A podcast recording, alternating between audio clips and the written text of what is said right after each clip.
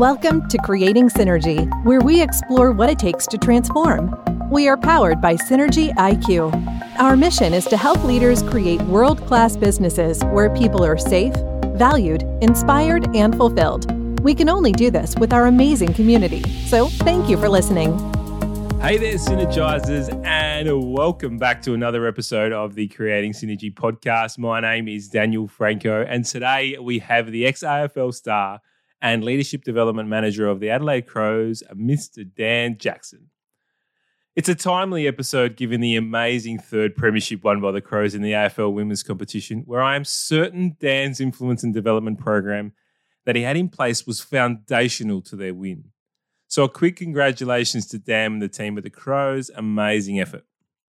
So, over the course of his career, Dan made over 150 appearances for the Richmond Footy Club, otherwise known as the Tigers, hashtag yellow and black, picking up various accolades along the way. In 2013, he won the Jack Dyer Medal, making him the oldest player to win the Tigers Best and Fairest for the first time since the great Matthew Richardson in 2007. In 2009, he also won the club's Jack Titus Medal, which is the best and fairest runner up. Dan has continued to go from strength to strength since his playing career, gaining a master's in performance and psychology at the University of Edinburgh, working as the director of his own company, Integrative Performance, and then excelling in his role as leadership development manager at the Adelaide Football Club. In this episode, Dan and I talked about a lot. I think the question should be what didn't we talk about? He is by far one of the most articulated communicators from the sporting world that I've ever come across. We deep dived into his journey through his AFL career to traveling the world and stumbling into the corporate world that he finds himself, to his thoughts on culture and leadership in sport and how it applies to the corporate world. Plus, we talked about mindset, resilience, and dealing with stressful situations, to box breathing and how to calm down your nervous system, how to deal with hot heads, then on to creating positive habits, we also discussed some of the work that he's doing down at the Crows and how the players of today are so much different than to the players of yesteryear. Culture change, vulnerability, connection, leadership, or other topics we stumbled upon. How to build a culture in a high performance team. Vision and mission was also a topic of discussion. And then we talked about recruitment and how character is fundamental to recruitment and some of the best leaders that he's ever worked with, plus so much more. It was an absolute pleasure talking with Dan, and I know you're absolutely going to love this chat. So if you'd like to check out his profile, you can find it at Dan Jackson on LinkedIn, Twitter, on Instagram, and feel free to connect with me too, where you can find me at Daniel Franco on LinkedIn. If you'd like to learn more about some of the other amazing leaders that we've had on this Creating Synergy podcast, then be sure to jump onto our website at synergyiq.com.au or check us out at the Creating Synergy podcast on all the podcast outlets. Cheers. So, welcome back to the Creating Synergy podcast. My name is Daniel Franco, your host, and today uh, we have the one and only Daniel Jackson, or Dan Jackson, on the show. Preferably, uh, yep. Preferably. Thanks for coming on, mate. No, thank you for uh, having me. And yeah, Dan, because whenever I get called Daniel, I always flinch a bit because that was means that I was getting in trouble from my mum, and it's always stuck with. I know the feeling, mate. I share the same name. uh, so, I, I, I want to start off the podcast with a personal experience about what I. I mean, you and I have had some conversations off air and, and before previously, and and we met through uh, the, Mr. Brendan Rinaldi again. He's a, a, he recommends a lot of people on the show, which is great when I was following you, and I remember you, playing for Richmond, you grew up um, in your, you know, playing AFL for Richmond and, and were quite successful in your own right, winning best and fairest and, and, and whatnot. But I, one thing that really stood out to me when you were playing was your linguistically, you were so far above any other footballer, uh, and your ability to communicate, uh, communicate. I was saying that wrong. Your ability to communicate and and connect the message and really be articulate about what you're experiencing. Even your sort of rundown on the way the game went was was really well articulated. And um, is that something that you, growing up, always took and put a lot of effort into? Was your your communication style?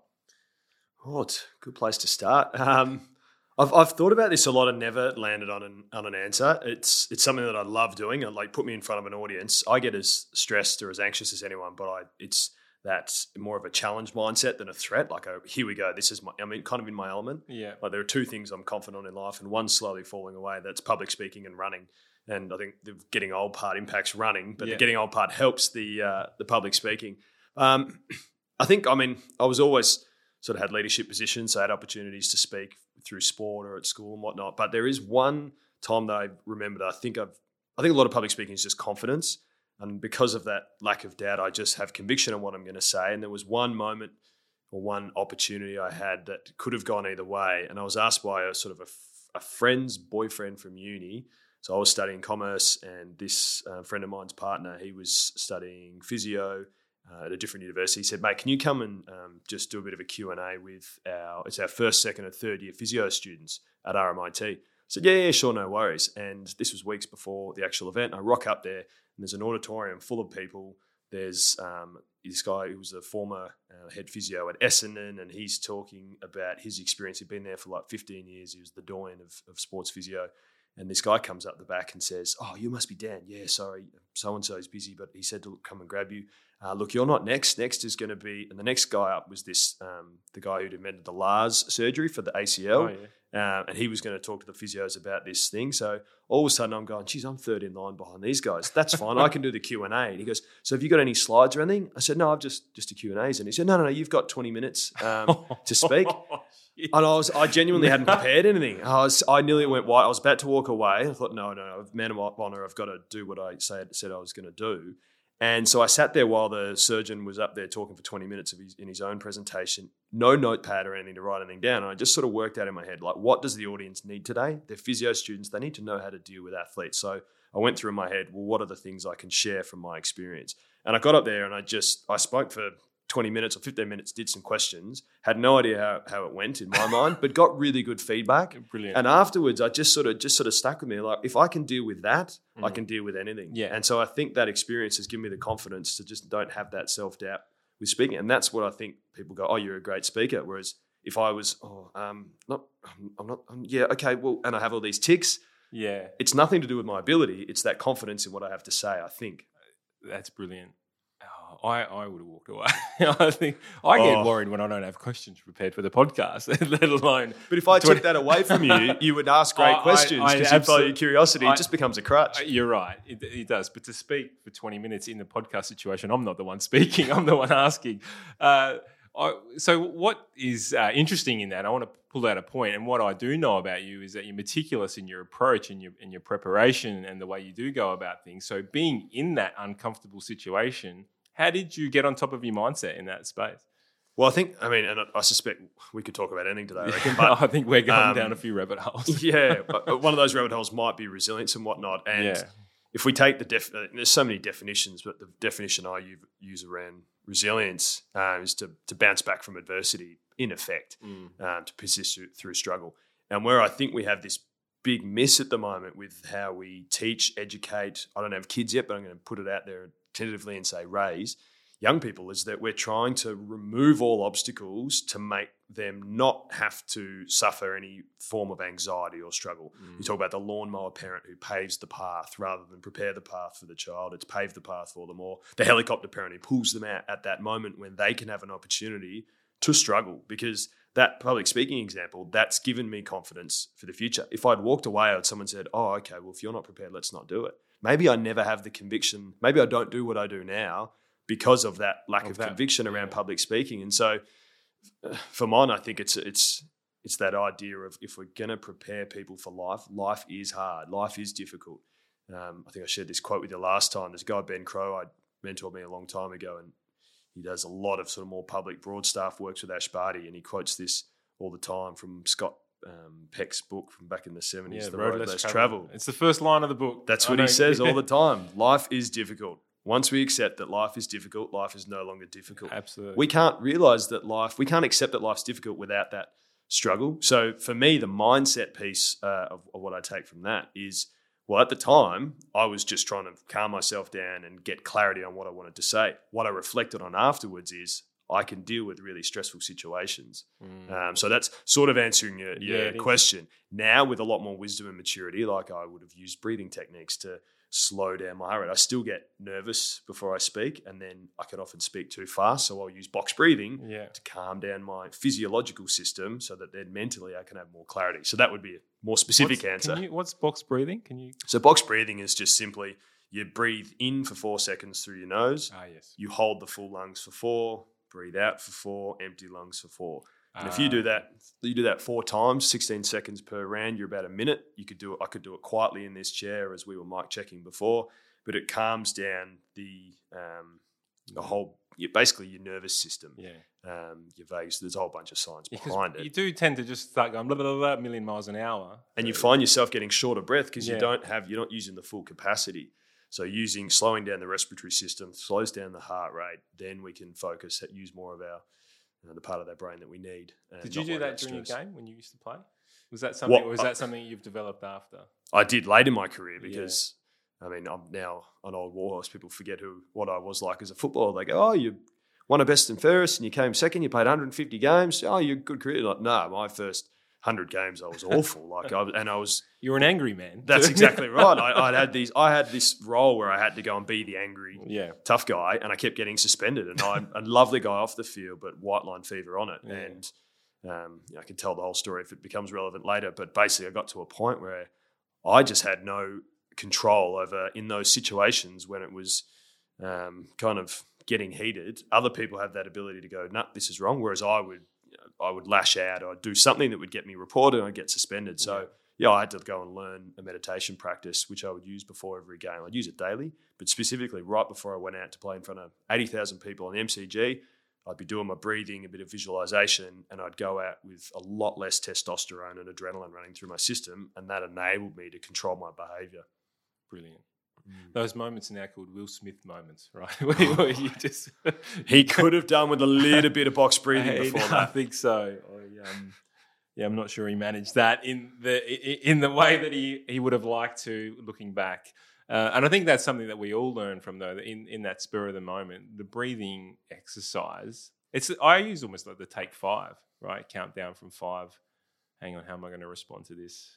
Um, count backwards from five, and um, and I think that just it's almost like a circuit breaker in Mm. between stimulus and response. Is And I think this, I used to, uh, more so when I, before I came back to work at the Crows or came to work at the Crows, I was doing a lot of stuff with youth athletes and school kids. And I used to talk about mindfulness and I'd share that story about learning to meditate, meditation being a form of mindfulness. Um, but what I've since learnt is for some people, that's excellent, that ability, like you say, to create that gap between stimulus and response. But I've stepped back from that now, especially for men, like this Will Smith moment, to identify okay, I need to be mindful of times when I may act poorly. So, as an example, people, someone has a long day at work, they've gone home to their family, uh, they've got a dog that's going to come and jump on them, and a couple of kids who need some attention, and a wife who's also working but has got home beforehand, is preparing dinner. You want to go there and be supportive, but you've come from a workplace where you've dealt with some annoying employees and some argumentative clients, and you walk out the door and you get in the car, and unless you're mindful that, hold on a minute, I don't want to carry the baggage from today into my household. My Mm. family don't deserve that. Without being mindful of it, you will just do it. You walk in the door and get frustrated at the dog and kick him down and, and be frustrated at the kids. So I spend a lot more time now when I talk about mindfulness of let's be mindful of the occasions that we may act the way we don't want to act. So for Will Smith, I, I don't I doubt this is just a once off. He probably has a fiery temperament. He Yeah. seems to have the male lead role actor temperament of like a Russell Crowe throwing the phone, and Yeah, you hear all these stories. yeah. But being mindful to go, okay, it's natural, in particular for men, when they feel challenged or threatened, for that testosterone to go up. Cortisol comes in there, um, adrenaline comes in. So we're going to find it harder to act with clarity. If we can be aware of that and then whether it's take a breath or not and go, okay, this is a moment I'm getting, seeing the world through red eyes. I need to go back to blue. Okay, don't stand up off your chair. Or even if he'd got up off the chair and walked towards it, as he was going walking towards it, if he'd been mindful previously around, "Hmm, I don't respond well in these situations. Right now, I'm not responding well. He could have walked up there and pretended to slap him, made a joke, and gone back down. Mm. At that point in time, he wasn't going to stop and do box breathing. No. He could have been more mindful. And I think that's a different way to look at mindfulness that everyone can um, um, access. I yeah, wholeheartedly agree. I um, and you, I, I talk I talked about the you know the gap between stimulus and response, and I called it a circuit breaker. I I do that as part of my regular every day when I'm not injured. It seems like every other day I am. I, I get home from work and it's almost become custom and or tradition or whatever the word is in my household where everyone knows that I get home and I'll go for a quick half an hour run as a way of breaking up between on clearing my mind from the day that's just gone by and then sort of entering in what is family now family mm. life right? with my two kids at home helping them with schoolwork and getting dinner ready and then all being the above just being partner. a father being present Mm. um, so in, in that time i put my phone or try to put my phone away and, and and really create a space where but that that's something that i've created habitually Mm. right it's something that i've now um, implemented into my life. Do you think there's a place for people to be able to do that? And in that spur of the moment, and you would know this being on the football field, um, and and not not only now, uh, not only in the football field, but now in the corporate world, you, you deal with some hotheads and you deal with some egos, and things can get heated, and conversations can get um, you know turned pretty fiery pretty uh, quickly. Is that a moment that you feel like you can create habit in? Where Yeah, for sure. And we spoke about it's philosophically, it's great to have interesting conversations, but if there are specific tools that we can share, exercises yeah, to get those. So one comes to mind for me. So ex- similar example, you like you just said, you, you're going to have frustrating conversations. You get off the phone to a client or um, a potential client, they're doing your head in, you're angry. There's a one a great little exercise, reset exercise called the triple R. Let's just call it, which is take a moment to reflect. Re- it's kind of like reflect and assess how I feel right now. Mhm. Oh, I'm frustrated. I'm really annoyed at that client. I'm angry. Okay. Then we go, let's um, rest. So it could be a breathing exercise. It could be play a song. It could be just walk outside. It could be just just pause for a moment, and then it's reset. And the reset is tied to the question: How do I want to appear in my next engagement? So I'm about to walk into a staff meeting, which I'm leading. I've reflected that at the moment I'm actually a bit tense and angry. I've just calmed down physiologically. I've got a little bit of clarity. It takes 30 seconds. And now I want to be a really supportive leader of this team. So, what does that look like? Well, um, resetting on that would be well, I'm just going to go in with a smile on my face because I want to bring Yeah. in positive energy. So, yeah, that, that would be a specific example which you could build a habit around. Every Yeah. time I come out of it, could even be a positive meeting. Pause just for a moment before I leave the office, reflect. Yep, actually, I'm in a really good mood. I'm going to take a breath anyway, and then I'm going to reset and I'm going to be this and Yeah. take control back over your emotions. So hopefully that's a useful No, absolutely. You- you- well, it's forcing you to make a choice, isn't Mm. it? Right. I am by by resetting. I am going to and saying the words. I am going to be this. Mm. Um, Well, there's small things like Jurgen Klopp, the the Liverpool manager. There's a great clip I use with with leadership talks and development, and he um, he says every person, but I use it as every leader. Every leader, every person has a responsibility for the energy of the room they walk into. mm, Um, and you think about that, like especially you- you're the same as I. When you're over you're six foot guy, you've got a big voice and you stand out physically. But this is for everyone. But you walk into a room and you've got this angry look on your face and your body language is tense and stuff. People, without realizing, like all the research that Robert Sapolsky does in this space is really interesting. People will cue in without rationalizing it in their own head and go, "Oh, okay, I'm a little bit intimidated by that." mm, And you may not want that impact, but we're carrying the baggage from the rest of the day that we've Mm. had before versus walking in with a big smile and a gentle shoulder and jaw and open posture. People go, oh, okay, I can relax. Again, they Mm. may not even realize that, but that's that responsibility that I think Jurgen's talking about when you go into the room as a leader. You're going to influence the people's physiological state in Yeah. there. And then through that, you're going to influence how they think, how they behave. So Absolutely. There's a responsibility. Oh, we've all. I mean, we've all been there as children, right? With mum and dad come home, and my dad is a fiery Italian man, right? and, and and you know, well, the world's nicest human, but there are days after work, and he works in the construction industry, and you can imagine some of the shit that he puts up Mm. in, in that world. And I remember as a kid coming home, it's like, ooh, what type of dad's coming home today, right? And you'd walk if he walks in with a smile, it's game on, right? It's Yeah. like, yeah, let's play. But if he walks in, he's got that frown and you go, all right, I'm just gonna uh, I'm just gonna go in the other room for a moment and let him cool down. I think we've all yeah, we've all been there. I think that it, it, it is a human characteristic. I really like that. Do- Do you believe that um, when you talk about body language, and I know this is something that Crows worked on a couple of years ago, but it might have been before you were there Mm. with the power posing and stuff. Mm. Do you believe that that has influence on your body and and um, and how you might react to a certain situation? Yeah, well, ironically, there is not ironically, factually, there is good evidence around things like power stance. So, if you get someone to stand up in that power stance, for those who didn't see that a few years ago, what the Crows are doing, shoulders back, it's kind of like a superwoman or a Superman stance. Yeah. They do blood testing on that, and they will measure increased levels of um, testosterone, so and lower levels of cortisol. Cortisol being the stress hormone. Now, if you get someone, anyone who's sitting down in a chair right now, if you get them to hunch over and have their hands on their knees and, and think about that forlorn figure of someone sitting Yeah. on a chair looking like that, if we take people's blood when they do that, it does the opposite effect, lowers their testosterone, increases their cortisol. So the facts are facts, like the science Yeah. shows that a power stance. Now, if the Crows had have beaten Richmond, and I didn't play for Richmond at this point, in that 27 grand final, every team would have gone and Mm. gone, oh, let's Power look at this yeah. power pose or stance thing. Richmond win, and there, and this is, and we'll probably talk about this. The research I went back and did after I retired on their culture change.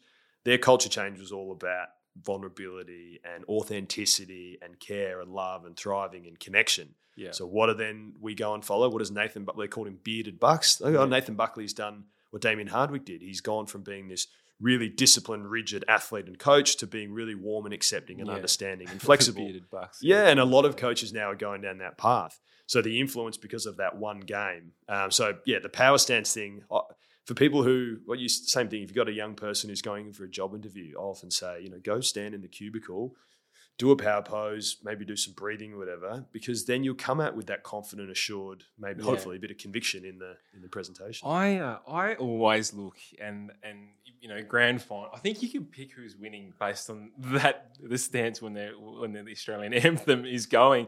I always look at the um, at, at the way the clubs. Are. I'm a Geelong supporter, Geelong Football Club supporter, and they they stand pretty casually, right? And I always critique them on that. And Richmond, when in the grand final, when they won a couple, of, when they beat the Cats a couple of years back, they were standing there locked in arms, arms over each other, and there was this real, I'm just gonna say the word brotherhood or this real community feel, like a team feel. They were locked together, and instantly, I remember seeing that footage of the cats, the, the Geelong boys standing on the side, just yeah, being pretty casual. And and I looked at the Richmond team, and I've got Richmond have got this. They've absolutely got this. And I think I remember thinking the same thing because that was that's Richmond's approach is that lock the arms in together, you know, arms around each other's shoulders.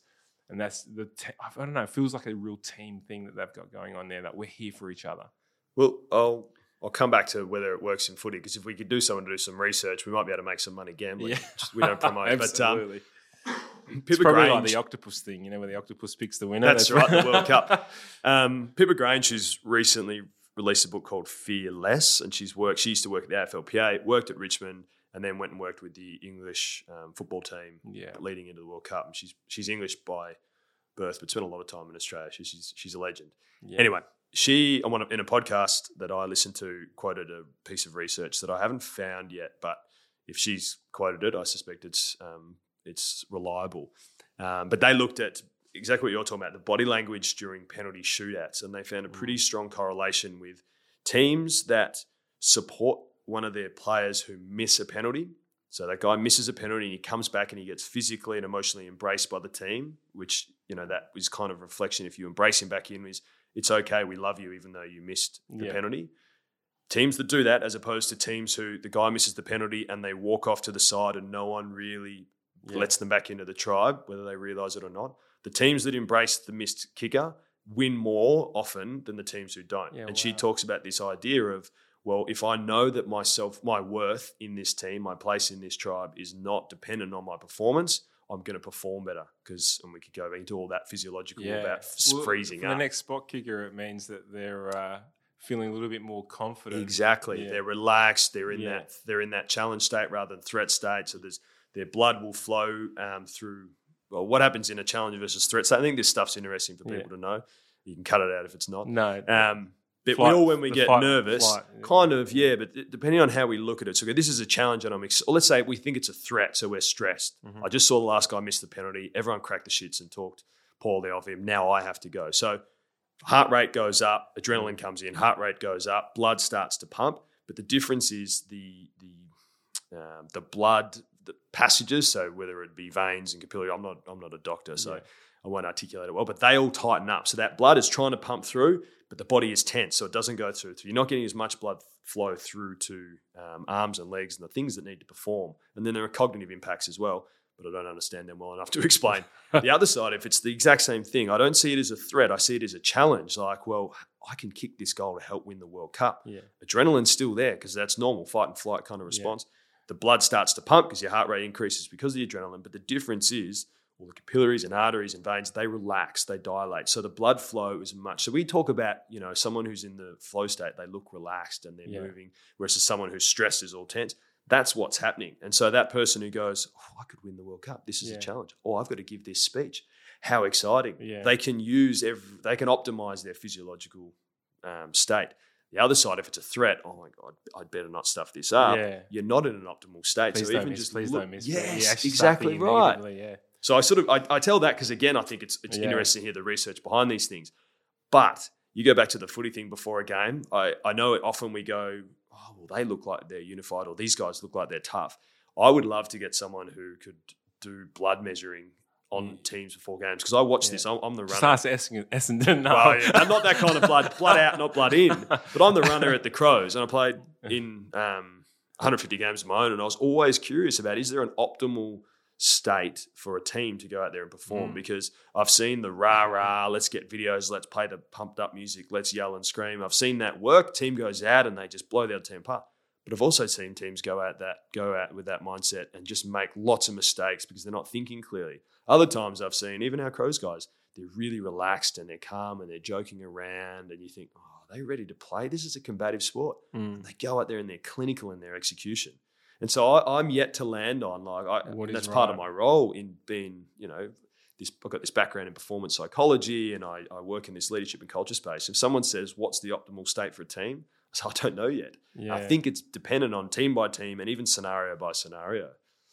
It's a tough one. If we could work it out though, Well, it's so individual too, I think so. Yeah. right? Like you, you can play rah rah, but that'll hit twenty five to thirty percent of the people in the room. It won't hit the the. other. Do you know what I mean? I think that's a good reflection. Yeah, Yeah. especially team sport. Whereas Yeah. if I'm a track athlete, it's just me. I can test that out. Yeah. I've tried the caffeine and the loud music. absolutely. Wasn't that great? Yeah. I tried the meditation and the passive music. Also wasn't that great. So we, we test somewhere in between. Well, I mean, I think I've heard you talk before about your pre-game routine about rice and eggs or something like that, compared to some others who are eating, you know, burgers or whatever. And you know, everyone's got their own approach Mm. um, and what works for. for yeah, I I, I remember key.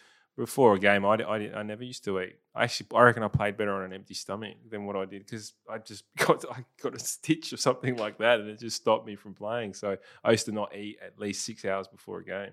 Yeah. Um, or, yeah, whenever I was playing. Rounding off, so all this can tie back into the breathing that we were talking about, and being able to control the emotions before uh, before you uh, head into into battle. Uh, your role as leadership and in, in in the leadership and culture space at Adelaide Crows, um, how is that? Is that a new role that has been created? And is that something that a lot of the footy clubs are doing across the AFL now, or is that kind of new and unique to the Crows?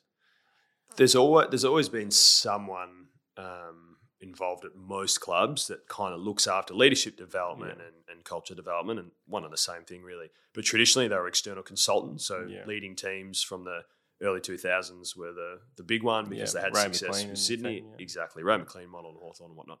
Um, but then a Richmond one at the early movers may even may even have been the first um, when they went through their 2016 troubles where you know there's nearly a board coup and the media wanted the coach gone and they did a big assessment and they identified a bunch of stuff in their culture that needed fixing and they also identified that they didn't want to just change the leadership. You know that's what we often do, especially in sport. Um, something's not working here. Culture's no good. Let's just get rid of all the leaders and bring in new ones. That'll fix the problem. And all that is, I always use the example. That's like putting a new, fresh rug over cracked foundations. It all looks good for now until the next person comes in, walks around, and goes, "Hold on a minute, this joint's stuffed." Yeah, Um, so Richmond, because of the leadership of Peggy O'Neill, who's um, a great friend of mine, and I think it helped maybe that she was one, a woman, the first woman to be president of an AFL club, two, American, not Australian, and three, a lawyer, not just a, a you know, a, no, that's not true because a lot of the presidents in the AFL and chairmen do come from different backgrounds, Yeah. but she saw the world through a non-football lens because she didn't have this history of Yeah. being around footy. So she looked at it and said, "No, well, why would we just throw the leadership away?" Um, and so they went and I, they decided one of the things they need to do was invest more in this culture space. So they got a guy, Shane McCurry, who's an absolute guru. His title was different to mine, and the way the role plays out day to day is a bit different. But in essence, it was this full time person to look after leadership and culture. And they love him down there. He's, they think he's had a huge influence on their on field success and also their off field um, success. There have since been some other clubs, and I couldn't name them. I think Fremantle and Collingwood, Nick Maxwell might have been doing something similar yeah. at Collingwood. But the Crows, kind of similar to, to Richmond in 2019, after having the two years after 2017 not going their way, um, also did a cultural audit. They decided that there was some leadership that needed to change, including the head coach and head of footy. Um, hence, Matty Nicks, and Adam Kelly came in.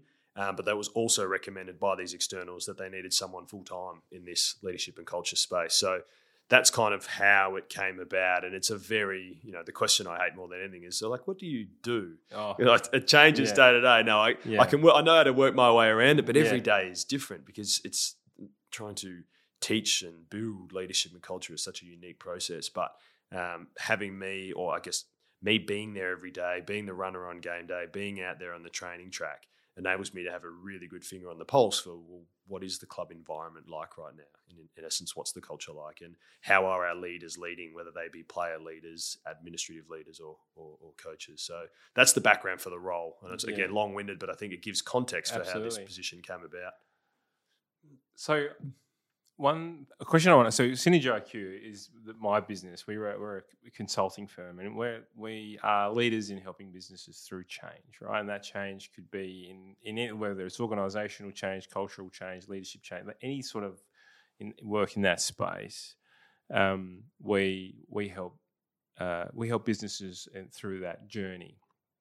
One thing that I do know that it's really tough area to quantify and, and really get some statistics behind and you know return on investment and everything. So have you have you sat down and, and and what's actually what's really exciting for me is that a football club's looking at this and going right this is something that's important culture is important leadership is important and and we, we know sport notoriously has this really big tick when it comes to leadership we've seen some amazing leaders come out of the sporting industry and currently in the sporting industry. But you sit down with the Matthew Nixes of the world and the, and the Tim Silvers of the world and go um, and really define what is the culture and then where do we want to be? And do you work with it on a corporate level as well? Do you are you that link between the players and the corporate space? Or how, how do you manage and weave your way through that? Yeah it's it's it's uh, another good question because it's not so that's such a simple answer. Yeah. Um, I think firstly, the last two years with COVID has made it difficult in some senses, yeah. and that main part being the administrative part where Tim Silvers is coming and running versus the football department have been quite disconnected yeah. because we've really been risk mitigating around yeah, COVID. Okay. Yeah. Um, but I'll come back to that whether we're coming back in that space. The thing about leadership, I don't know where I stole this quote from the other day. It was written in one of my notebooks, so I couldn't remember where. Probably from a podcast. Um, but someone had said, and it resonated, that as a leader, you make yourself in your culture. Mm. So whatever you are as a leader, whoever you are, whether you want to or not, other people are going to start to become more like you if you've got that strong leadership presence, with most most good leaders and head coaches do. so I started a few months after Matty Nicks had um, to come on board, and he'd already had a lot of headway to start to change the culture and the environment um, and I might just sidestep for a second as well, because without even defining what I think culture is, it might make it a bit more confusing. But I, my view is that culture is just a reflection of the people in any given environment and how they behave. So there is no such thing as culture without people, because we get caught up. Well, culture is the things that you, it's the things that you stand for. It's written on that wall. You know, we believe in integrity. So it's it, culture is integrity. No, it's not. Culture is about how whether people act with integrity. Mm. If there are no people, there are no culture. So put people in an environment there's a culture there. You put kids into the playground. If you left them there long enough, they would work out what their culture Absolutely. is going to be, who's going to do what. Culture, Can you push kids yeah, over? Can you 100%. steal a toy? Culture just is. Exactly, it just is because of the people in there and how they behave. So Nixie had come in, and um, his view of elite performing cultures is all about his um, states it really clearly. It's about prioritizing others. He believes great teams are built on people wanting to help someone else because if you go, if I go in there and I help 22 other people, then I've got 22 other people that want to help me. We all get better. One plus one equals three. So when I walked in, walked in the door, I was expecting something different by way of the environment and culture because of the things that I'd read. Um, when I walked in, I was really pleasantly surprised, and I think also because when you what you read in AFL media is Mm. never fully accurate. Yeah. But also, they'd already they'd done a lot of good work in the first few months, and so I walked in going, "Wow, this is a really good base to build from." Um, at the time, um, there still had some other change to come. There were a bunch of players that were going to end up getting moved on, coaches, you know, new CEO, new chairman. Um, so at the time when I first, I guess the first year or two during that COVID period, my role was really just to support Matty Nicks on how do we build this culture initially around prioritize others, and I can share some stories around that later. And then also there was another one just about, um, I guess it's elite excellence or hard work. It's quite simple. Like you can't be a successful team without hard work, and we had some work to do. Um, and they were probably the two things that we focused on for those first two years: good people that want to help others, and people who just love to work hard. And so I didn't lead that as much as I did just support that because I work really closely with the playing group in both codes, in both teams, the women and the men. Um, I was able to sort of make sure that I'm feeding back stuff to the coaches and the head of footy, Adam Kelly, and vice versa. I can have that be that bridge in between. Now we've got an opportunity that all the key leaders are in place that we're trying to be a bit more holistic with that culture piece of the whole club because there's been such disconnect and so much change. Tim Silvers has come in and identified there's a real opportunity for us to get Mm. great clarity on what our vision is going to be for the next five or 10 years, what we really want to stand for, looking back at historically what we have stood for and a bit of that identity story. So now I'm getting in, involved in that as well, um, mainly for the same reason that if, well, I have the ear of 44 men's players, 30 women's players, then I can help reciprocate um, that shared kind of knowledge exchange around, well, what do we want to stand for? What do we want to achieve? So that's happening at the moment, which is pretty cool. Remove the silos between the two groups, right? That's the Easier said than done sometimes. yeah, and it really is. It's because it's just different mindsets. Different mindsets. One's running a business, and the other is running a um, or trying to run a football team, right? So, Well, I imagine you'd see it going into work, do this kind of work in a big corporate. Well, the marketing team has different goals and Oh, ambitions to the to the. Well, got Absolutely. marketing sales might be similar, but to operations and finance, absolutely. they might look at it differently. well, you're Um, doing different work, but at the ultimate goal, if the strategy and the visions are clear, and it's you know, and the beat, the drum's getting beaten, then that's kind of that's powerful. That's where we want to be. This is Mm. where we want to. It's no. I, I always use the Elon Musk's of the world, right? And and go. You, you walk into SpaceX and there's a picture of, of people who have populated the moon, right? So like the vision is clear. Right, is that right? Yeah, and Ah. he's got it. It's it's it's, it's the, mo- the moment that you walk through the front doors at SpaceX. There's a picture of humans colonized on the on the on the moon, right? And and you couldn't get more visionary, right? Like that is what we're trying to do. This is where this is our mission every See, single day. well, see this. I like this. And I might steal this example. This one I need to write in my new remarkable. Yeah. you told me about. yes, go the remarkable. Because this idea of vision and mission, I think we use them interchangeably like it's the same thing. But my personal experience and view, and I do a lot of reading in this space, but that doesn't mean that I'm right. This is just how I understand it, is that is the perfect example of vision because I don't think he actually wants to colonize the moon. I think what he's saying is we want to go and change the way we live in that we could live into in interstellar Yeah. and we could go to other places. Um, so the mission might be more acute. Like right now, the mission, which is more of the, in my mind, it's the objective thing we can tick off, is we need to have the capability in our rockets to go to the far flung parts of the universe. We need to build capability to be able to sustain life in outer space. The Absolutely. vision, though, is this bigger picture. We can't really tick it. It's we want to be able to. We just want to go and explore and expand through the through the universe.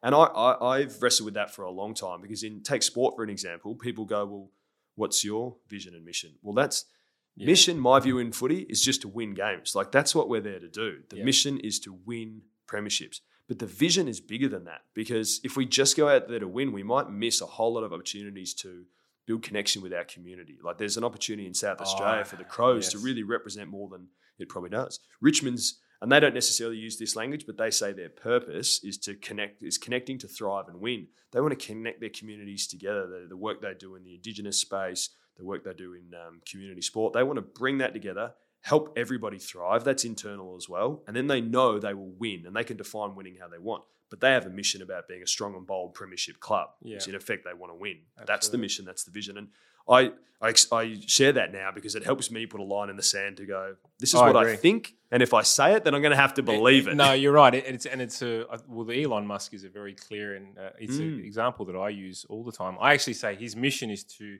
is is for human beings to be spread across the universe, right? Like similar to what you said. So let's let's not let's de-risk, right? Let's take away the key person risk of human beings surviving by removing them from Earth and getting them around. Now that is a big, hairy, audacious goal. It's the BHAG. Yeah. It's almost in where we are right now. It's almost unachievable. Mm. Like it's just not going to happen. We're not going to see it in our lifetime. But that right? was JFK on the moon. Kind Of thing. Absolutely right. Whereas his mission is to get people on the moon so we can see that it can be done. Mm. Right. That's the thing. It's to create the uh, the buy-in from the rest of it. It's like you know, I can't remember the exact meterage with the sprinters, but when when they beat, I think it was under a minute or under two minutes, they got the it was a fifteen hundred in under a minute or two minutes or whatever, and then no one could ever get it under the two minute mark. You could get under, and Oh, the- yeah, the four minute mile. the four minute mile. Roger yeah, Bannister. That's right. That's the one. Yeah. Correct. He Um, does it, and then within the next 12 months, four more blokes do it. Exactly, Oh, geez, right? possible. And I think that's that is the power of what Elon's trying to do. You get For people sure. to Mars, all of a sudden they go, "Shit,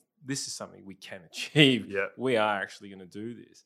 Uh, and there'll be so much more innovation that comes out of that. So you are right. There is a big difference between vision, vision and mission. Mission is the part that we play now, yeah. whereas vision We can tick the- it. Yeah, Yeah. absolutely. Vision, we probably don't tick. You know, we want to help change the world of um, of sustainable tech, um, transport. Uh, yeah, What does that look like? How can we tick that? Have you changed the world yet? I don't know, but it's motivating. And here's the other thing I think as leaders, you've got to identify who wants, because the leadership in my mind is just taking people on a journey somewhere. If we're not going anywhere, then we're not leading. Like to lead Mhm. someone, we've got to go somewhere. And I look at this kind of three ways you can take people on that journey. The first one's the most, I think the easiest one is, well, what do the people around here need from me? Because if you look after your people and you make them, you empower them and you make them feel good and you just make it a great environment, they'll probably follow you wherever you want to go. Mm. A lot of people don't have the direction. So you can just lead the people by being good to people. Next part of it, and they don't necessarily go in order, you can be a visionary leader and get people to buy into something really big, like Elon does. Like, geez, I don't even know if this is real, but I love his ambition and Yeah. I want to help change the world in regards to being able to live. Or some people go, they're very mission goal directed. They might just want to bring the stock price up so they can make tons of cash. They might want to sell this many widgets so they can just show that they've done that. That's how they're motivated. But knowing how different people are motivated or groups of people, I think can make you a more effective leader so that people, the purpose, which is your vision or the plan, and Yeah. then you go the process part about being a good communicator, being empathetic, Correct, having yeah. crucial conversations. Like that's management, really. yeah. And that's that difference management and leadership. Okay, we- we'll follow the plan. The leader sets the plan, though. That's Absolutely. leadership. Well, part. it's Tim's job and Matt's job at the Crows to to lead that vision. What is it that we're actually trying to achieve? This is the strategy. This is where we want Crows to be in the next five to ten years, right? And five to ten years is is looking out there, and it, you know most people, and especially the the supporters, want to see the, the runs on the board now. But it, yes, it- they do. yeah, and it, but we all know, and shareholders are no different to the supporters, right? In, in, when you, you compare it to the business world, they want to be able to fill their pockets now. Um, but think if anyone that knows culture, it's not something that turns around. It's a slow moving ship. It it tu- sorry, not turns around quickly. It's a slow moving ship. It turns around with time, with finesse, Mm. and it's bloody hard. It goes back to the Scott Peck. You know, life is difficult. Yeah. Culture is difficult. there it's you go. gonna take Culture change is difficult. Yeah, it absolutely is because it, it relies on so much. It relies on e- on great leaders. It relies on egos. It relies on processes. It relies on systems. It relies on uh, you know being on board with a vision, being on board with a strategy, being on board with, and everyone working together. Um, that's tough, especially when you got you know hundreds, if not thousands, of people in a. Well, I think, and that's the key again. If looking at culture being the, how the people interact in an environment, to change culture, you either have to change the people or you change the environment, i.e., the way they behave in that. Absolutely. And I was talking to a group yesterday um, outside another sporting organisation in, in South Australia, not not the Crows, and they asked that about you know, positive and negative influences in your environment because we see that in sport. We keep Mm. the the shit bloke because he's a great player and we can't afford to get rid of him. Yeah, but that person in that environment that's influencing your culture because he either makes other people lowers the psychological safety yeah, or creates a clique where other people go it's okay to behave this way. Yeah. so you can go okay well we want to change our culture. So how are you going to change the environment? Well you can try but if this guy doesn't want to change his behavior you're not going to get very far. So you let him go and all of a sudden there's this vacuum that gets filled with different behaviors. And if you've got a good person that comes in to fill it then the way they behave influences the environment. The wheel kind of turns a little bit. And because as that environment um, gets stronger, a new person comes in and they look in there and they go, how do you behave at the Adelaide Crows? Mm. Okay, well, you look after other people, you have humility, but geez, you work hard. So they adopt some of those behaviors. And if they're a good and you person, get rewarded for doing that. Exactly. So it goes back and forth. A new Yeah. person comes in, they reinforce that. And then as people leave and come and go, if it's the right people and the culture is strong, it gets it just keeps going around and around. But if you lose one of your key cultural architects um, who is really strong on driving that environment, you may find that there's a bit of a reduction in the quality of your culture. So if like you say, if you've got hundreds of thousands of people in a huge organization, well, the dynamic nature of your environment is going to be really hard to quantify and measure. But there will still be people or groups of people, individuals Absolutely. that can influence it positively. Well, it's accountability 101, isn't it? Right? Like you, if there is that, you know, we in in the corporate world, it's the it's the brilliant jerk, right? And then you know, in the footy footy world, it's it's similar. And and if you hold that person accountable, it's it's that quote, you know, the standard that you walk past is Mm. the standard you accept, right? If you're walking past someone who's behaving and you're uh, in a in a negative or unproductive or uh, uh, in a they're harassing or whatever they're doing, and you walk past that as a leader and accept it, or even just let it go. You don't say anything. It's like, "Oh, I'm not going to get involved. Not my space." You are creating a culture where that behavior is tolerated and it's accepted. Yep. Um, so leadership is huge in this space. Mm. Do you recruit based on on like now? I know back in the day it was we just need a whole bunch of great footballers and we want to win premierships, right? Do you recruit now based on leadership capability? Yeah, so I'll sit in a lot of the draft interviews. I don't get a huge say on the decisions Mm. made at the end, but we go through and we rank, subjectively rank or rate all the potential kids that we could draft uh, on a whole range of things. Obviously, the predominant stuff is footy ability and Yeah. physical capability. Yeah. Um, but we do look, it- it's probably not so much leadership as it is character. Um, you know, good character can become good leadership. Yeah. So we do look at that and it doesn't necessarily mean that we would rule. No, that's not true. If if we, uh, my sort of part of this being the development team, were to say, no, this this guy is just not going to fit our environment. Low low humility, high ego, uh, and a whole bunch of other stuff. We may we may be more inclined to go, no, nah, we don't want him. Now, if he's a super talent and we need that what he has on the football field, maybe we go, okay, we back our environment and our leaders to help that person Mm. change. So it's not as black and white as I reckon Geelong are really good at that, right? Where they've adopted a few. yeah. And Sydney have always been good. Well, and you've got what, you've got the young lad who's come over from the well previously at the Crows, who's Tyson Stengle. Yeah, Yeah. exactly. and, and seems to be flourishing under the leadership of of uh, Selwood and Danger and that at the moment. Yeah, and, and look, getting him out of his home state where there are less influences, smaller Yeah. town like Geelong, there's a whole bunch of things. But yeah, we do look at that. Um, the only caveat for people who, and sport's a little bit different, I think. It's it's great to draw some synergies, but there's also differences. But you get can get caught in the trap of just recruiting for a type. So our culture is we are this. But if you only bring in people that are just like that, Yeah. then you're missing out on one of the greatest assets for innovation and performance, which is diversity. Yeah, And diversity has to be managed because you 100%. are more inclined to have disconnections of beliefs and views and values. You might be finding it harder to manage the conflict, but conflict and, and a disconnect in views is often what creates new ideas if it's done well.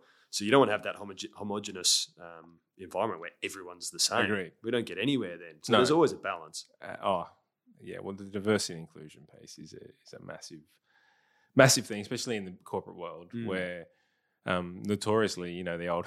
If you look at any board 15, 20 years ago, it's the male, pale, and stale, right? And now the it's really exciting that you know organisations like the Australian Institute of Company Directors they're looking at and they're push. There's a real push on how to um, be more inclusive and be more diverse in boards and get those thoughts out there. And we're seeing businesses reap the benefits of that, especially through the innovation pieces, Mm, as you definitely. said.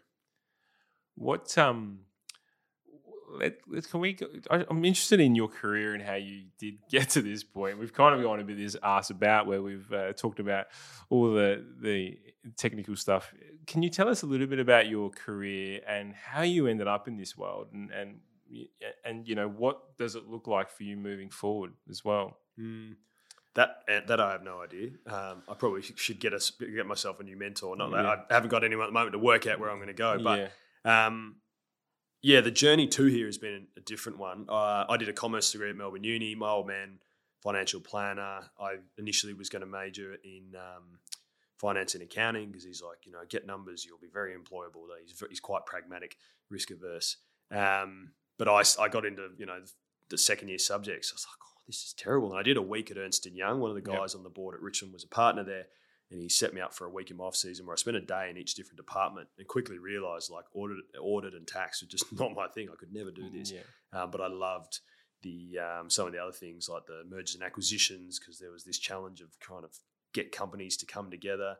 Um, so remember just the basic consulting stuff they did. So I reassessed through a bunch of other experiences and said, no, I'm going to just go and do management and marketing, which at Melbourne Uni everyone goes, that's the easy way out. I was like, but I love strategy, I love ideas, and I love people, and I'm in sport where I can use those things. So I started to go down this path, and late in my career, I had a, a mentor that uh, was head of um, Nike Southeast Asia, Australia, and um, he organised some off season to go and do an eight week. Was, at that point, it was a six week inter- internship kind of thing at Portland, at Nike's global office in Yeah, Portland, wow. Oregon. And I actually ended up retiring. Uh, I had another year on my contract. Probably tell that story later. Retired early, and so I ended up being there for eight weeks. And then didn't never came back to Australia. I, I traveled for a while and stayed in North America. And at that point, I was going into this. Well, I'll probably get into sports marketing or brand marketing. Um, but I lived in Toronto and they just didn't have any opportunities there at the time. If I'd been in Australia, Nike Australia, because of the, you know, when you're an athlete or you know AFL football, you do get helped out more than the average person Yeah. um, if you're smart about it. So if I'd stayed here, I probably would have gone that path. Couldn't get work in Toronto. Like I met the head of one of the heads of um, brand Nike brand marketing in Toronto in Canada, and she said, "Well, it's nothing at the moment. We can give you a job selling shoes in one of our shops." And and I honestly thought about it. I was like, Yeah. I don't care. I've just spent the last 11 years a professional athlete. It'd be nice just to have a, a, a job that I can not have to stress too much about. Anyway, I didn't end up doing it. I fell into this small consulting company with an Aussie guy um, in Toronto, and he was a pitch consultant. So he would help people with teams. So one of his big clients was CBRE, commercial real estate, pitch for big opportunities, you know, $100 million developments that they wanted to go and win. And then there were also other companies in there like Audible that were trying to get, they were trying to integrate some of their, their audiobook system into certain car manufacturers. So they'd go and pitch. Really interesting. Yeah, nice. I loved learning. This is maybe part of the why, reason why public speaking um, became a thing as we sort of started with, because I learned the structure of how to be persuasive with with proper structure. But what I realized is every time I went into a CBRE or to an Audible, I wasn't looking at the pitch or worried about the money they could win. I was looking at the dynamics in the teams and why certain leaders did certain things. Yeah. And I then moved over to the UK for visa reasons more than anything. And um, I moved into a share house with some teachers. They were friends of mine. I needed some money. And so they said, Oh, you used to do all these talks at schools, didn't you? I said, Yeah, I used to talk about resilience and leadership and high performance. And but it was just from my experience as an athlete. They're like, yeah, we love that stuff. If you want some money, we can throw you a couple hundred quid to, to do some stuff. So I'd go to schools a couple of times a week when I could, and I'd talk about stuff that I kind of intuitively knew but didn't have any real solid foundation behind. Um, and I really, really enjoyed it. I was getting great feedback, but I was like, I'm not going to be able to make a long term career out of this. So I looked at where I could go and build my sort of background up a bit, and found this Masters of Performance Psychology um, up in University of Edinburgh. So I was living in London. I'd do some cash gigs to try and get speaking gigs in schools, and developed into workshops and stuff. And I'd travel up every week to do my course up there, and I'd come back. So that gave me this much better grounding around how individuals and teams um, can optimize their performance. And then it just kind of naturally flowed with all these Aussies over in the UK. I'd have a beer with someone and I'd tell them what I was studying and doing. They go, "Oh, that's what my team needs." Yeah. So what do you mean? Oh, well, we we struggle with just coming back from setbacks. Like our sales team, they have a tough week. I don't know how to get them back up. Or oh, we've got these great people, they just don't work well together. And I'd go, oh, geez, yeah, well, you could try this. And they go, oh, you should. Can you come in and do it? I go, no, that was just an idea. I've never done this before. No, no, just come and do it. So I had these things where I'd walk rock up and go, I have no idea what I'm doing here, but I'll just pilot some things. you And know five percent more than they do. So that, well, maybe yeah. Um, and that's kind of all sort of um, flowed out. And then I um, I met my now fiance. I'm getting married next weekend. Um, Beautiful. in- Congratulations. What's her name? you. Lottie Charlotte. Lottie? Yeah, Charlotte. So she, we met in London. Um, she's a doctor. She was coming back to finish her last two years of um, specialisation, dermatologist. And so she came back to um, Adelaide, and I had another year of my masters and all this stuff going on. So we sort of just said, let's see how things play out. But through 2019, I was traveling back and forth between Adelaide and London to see her and a bunch of other things in Australia. And that's where I'd um, caught up with the Crows, who at that point didn't have this position, but through a connection, went and had a beer with Andrew Fagan and just thought it was trying to build networks. And then as it all played out, they weren't sure who to fill this new role with. As I articulated before, it was just Yep. sort of thrust upon them by this these external consultants. Um, and then Fags just said, geez, this Dan Jackson guy, he's a good fella. He's got some unique backgrounds. He knows footy. Maybe he's worth talking to. Um, and so that's kind of how the journey got here. It was this mismatch of, well, I understand business and I've, I've studied that. I've played high performance sports, so I know the stresses and the pressures. I've then gone and I've learned how to um, articulate and strategize around business development and, and, pitching. So the communication part of it, I've seen under the hood of a number of different industries, and now I've gone and researched what high performing individuals and teams do.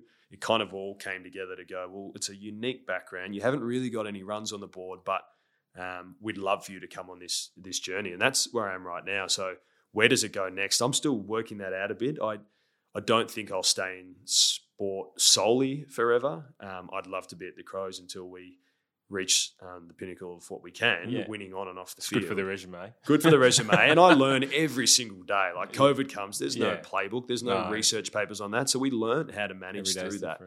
But I love the idea of being able to apply what I learn in sport into business and spending time in business and learning what sport can learn from that. And even just still working with young, I love working with school kids around teaching them high performance and mm. what it makes, what it takes to be an elite performer or what it takes to be resilient. So I probably need to work out in 10 years what do I specifically want to do because then I can channel it a bit more. But I've yeah. also always been of this mindset about just be curious, do lots of things, and interesting people will find uh, opportunities for you to do interesting yeah. work. It's the Richard Branson way: say yes to everything and figure out how you, how you do it later. yeah. Uh, the the resilience piece is one that's front and center at the moment. You know, going through a pandemic, businesses working from home, sport is yeah, been like you know has been decimated, especially from like the crowd point of view, and um, and even just now with with you know teams, you look at West Coast, you know, and of, of Relate who have been half the teams out with with mm. COVID and everyone's resilience is getting tested. What is what is some of those in those workshops? What were some of the key points that you and even now in some of the work that you're doing with the, the boys, the lads, and and the girls at the Crows? What are you? Um, yeah, what are you? What are you working on in the resilience space? Uh, at the Crows, we have sort of a. T- I head up the development team, so we have a psychologist who's there, a sports psych, and we've got um, three now really great player development slash welfare managers. So it's not just me; we'll kind of collaborate together. Mm-hmm. Um, my pillars of resilience that you know, if I was going external to do, I'd do a little bit of consulting outside. Um, so if I was going to a school or a corporate, the pillars that I work around for resilience. The first one, connection. Mm. We have this huge issue now with we're so connected digitally, but we're so disconnected, particularly young people from each other. And you you look at through history, we've been a we are a tribal people. We've always had. You go to Italy. I mean, amazing. Your small towns in Italy. What happens at the end of the day? They're not sitting in there watching TV on the cat TV on the yeah. couch. They're out the front of their house talking to each other's neighbors. They go to the local butcher who's known them since they were children, and they have this familiarity. So people are always checking out for them. So this idea of connection being a fundamental part of who we are. So there's a whole bunch of stuff you do in that space. And you talk about the vulnerability and authenticity yeah. and sharing. There's that one. Um, another part for me is perspective, and this comes back to that idea of don't pave the path for the child, prepare the child for the path. That's for adults too. So being able to look at things for, with that challenge mindset versus threat, mm-hmm. being able to reflect back on failures and actually take learnings and embrace them and realize that they don't reflect who I am. Like I'm better for having gone through, gone through this past experience. Yeah. And then that mindfulness piece we chatted about earlier, which, as I said, is less and less for me now about practicing meditation. That's an element of it. It's actually being more mindful and being aware of how the world is impacting us right now and how we're impacting the world. So, connecting with people, reflecting through to create the right perspective that's going to help us thrive, be yeah. resilient, and then being mindful how we behave. So, they're, they're the three pillars that yeah. I work around that reflecting piece is a lot in like the growth mindset mm-hmm. versus fixed mindset stuff. Carol Dweck's writing. You, you play on on that a little bit. Absolutely. Yeah. I mean, you can help someone who's got a bit of a fixed mindset through reflective practices, could yeah. be journaling, just different insightful questions. Help them realize where they actually are being fixed, and mm. then help slowly move them across to nothing's fixed. Like you can improve in this space, or you can deal with this. Um, yeah, yeah, that's a good example. I reckon it's a really good point because, and you know, you, you talk about the easiest um, scenarios is adults and kids, right? Where you can talk about the differences in mindset. And I, there's this one story that really stuck out with me, and, and I, I as a parent, two young daughters of you know ten and, and ten and eight years old, and I apply these practices pretty much on a daily basis. There was one story I heard. It was a mother who um, her son had, you know, 13, 14 year old son had uh, had been doing a maths assignment all weekend, working really hard, getting it done, like put a whole heap of time and effort into it. And then on, on the day, on, on the Monday morning, he went off to school and he left the math assignment on the on the t- kitchen table. Forgot to take it into school. It was due that day. And so the the mum she sat there and she you know started freaking out a bit. It's like, oh no, I've got to I've got to run this into the school and I've got to save him, right? You know, have, I've got to, that save save mentality. But she stopped herself and she wrote this message on Facebook and said, "My, you know, this is the scenario. This is what my my son's done um, what should I do? And it was there was an overwhelming response saying, no, no, he's got to learn his lesson. He's got to learn his lesson. Like leave it. And um, and so she did, and she she didn't run the the assignment to school, and and um, you know was thinking about her her actions all day, and like, oh, you know, what have I done? Have I, you know, and and so th- that night the son comes home and he and he walks into the kitchen. He goes, oh, my math assignment. I uh, I, forgot to take this in today. She goes, Oh, I've been meaning to ask, how did you go? I saw it there and I didn't know what to do. So I just thought, oh, you know, maybe you can. He goes, No, I went in there and I went to pull it out of my bag to hand up and went to the teacher and I didn't have it. And, and then he goes, So what I did was then I explained to the teacher everything that I'd done. And this is the way I did it. And this is how I went about it. And these are the answers that I got. And then the teacher's like, Well, clearly you've done it. That's great. So just bring it in tomorrow, right? And so the opportunity to almost negotiate, the mm. opportunity mm. to then to work through to a work problem. through a problem and, and talk through it and, and, speak with another individual and go, hey, look, I have done it. I know what I'm talking about. Can we just renegotiate this day for tomorrow?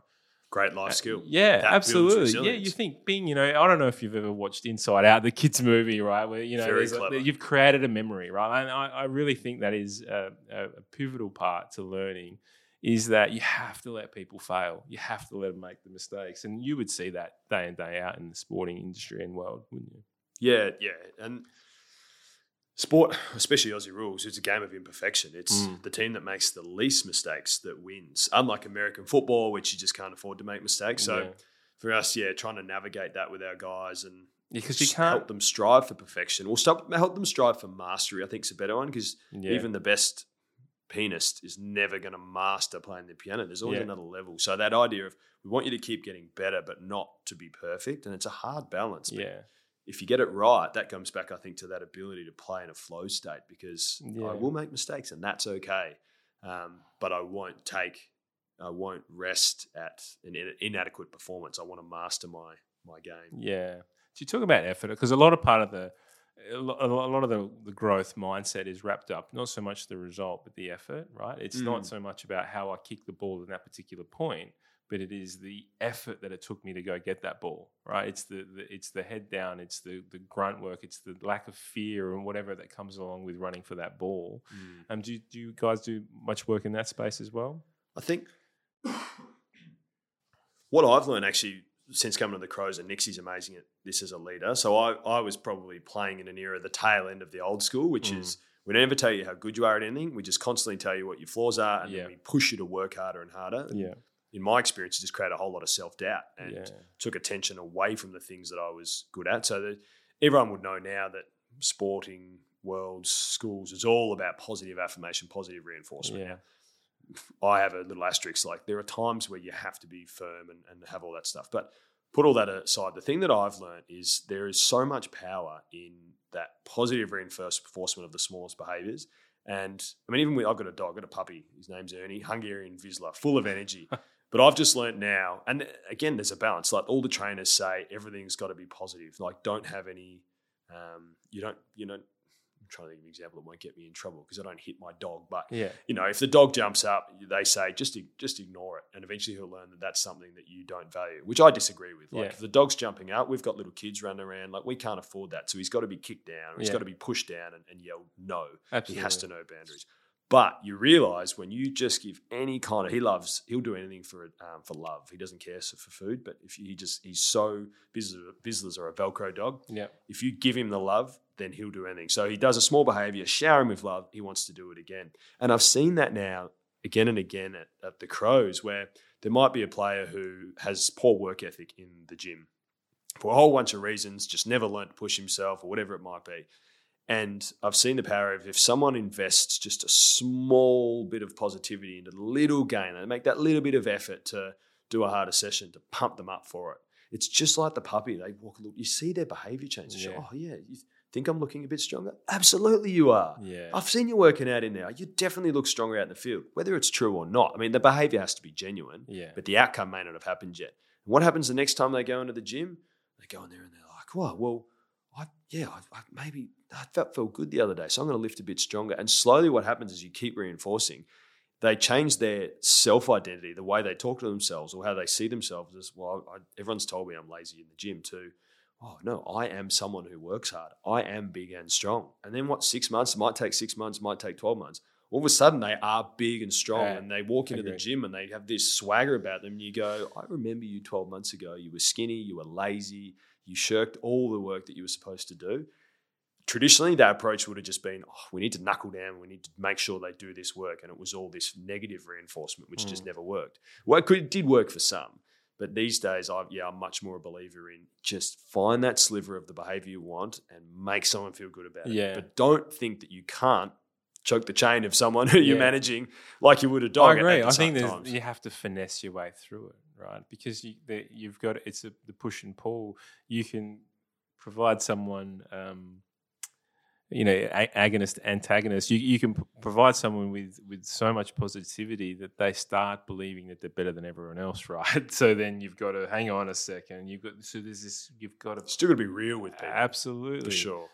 um, and you don't want people to get too egotistical, going, "Well, hang on, everyone's telling me I'm the best, so therefore I am the best." It's kind of- Absolutely. so yeah, the, it, you have to finesse your way through that. I struggle with my kids on the real positivity. Like I, I am very positive. I, I, I believe I'm emotionally intelligent and all the above, but when they do something that you just, they play basketball, so I'll use basketball as an example. They just don't run. They're just not. They're not going for the ball. Not getting up and down the they're- court. They're not getting up and down the court. And so and so my attitude is like that's not good enough because a you're letting people down, right? You've got to put in the effort. I don't, I don't care if you miss the, the, you know, if you have a shot and you miss that doesn't. But the simple fact that you're not presenting is the big problem for me. So I, I go pretty hard on that space. But all the other soft stuff, you go, you know, when you got the ball, you did really well. You bounced, you took, you took, you know, you fended off, you did this, you did that. Fantastic. Keep doing that. But I need more of this. right? Yeah. I think there's a yeah, there is a there's a bit of Well, I guess play. that's that opportunity when they do. Like, there might be one quarter in the game, or the one game where one of the girls has you know actually worked up and down the court, and then afterwards, it's like, I saw you running. Oh god, I've never seen you run that hard before. that That, was was awesome. amazing. You know, then oh, thanks, Dad. yeah. Doesn't guarantee the behavior change, but there's a little marker that memory you're one of the inside out there. is. Oh, that dad's really proud of me when I work hard. He didn't Yeah. even say anything about the points that I scored. Yeah, and that's the growth mindset part. In Yeah. it's the it's the positive reinforcement of the, The jour- effort. the journey and the effort, Yeah, as opposed the to outcome. The, the outcome. Correct. Um, I, I just wanted I- we go touching back on the leadership stuff. I'm curious. I, I like. Uh, I'd like to hear some story. Who was one of the best leaders that you worked under or played under within when you were in the AFL?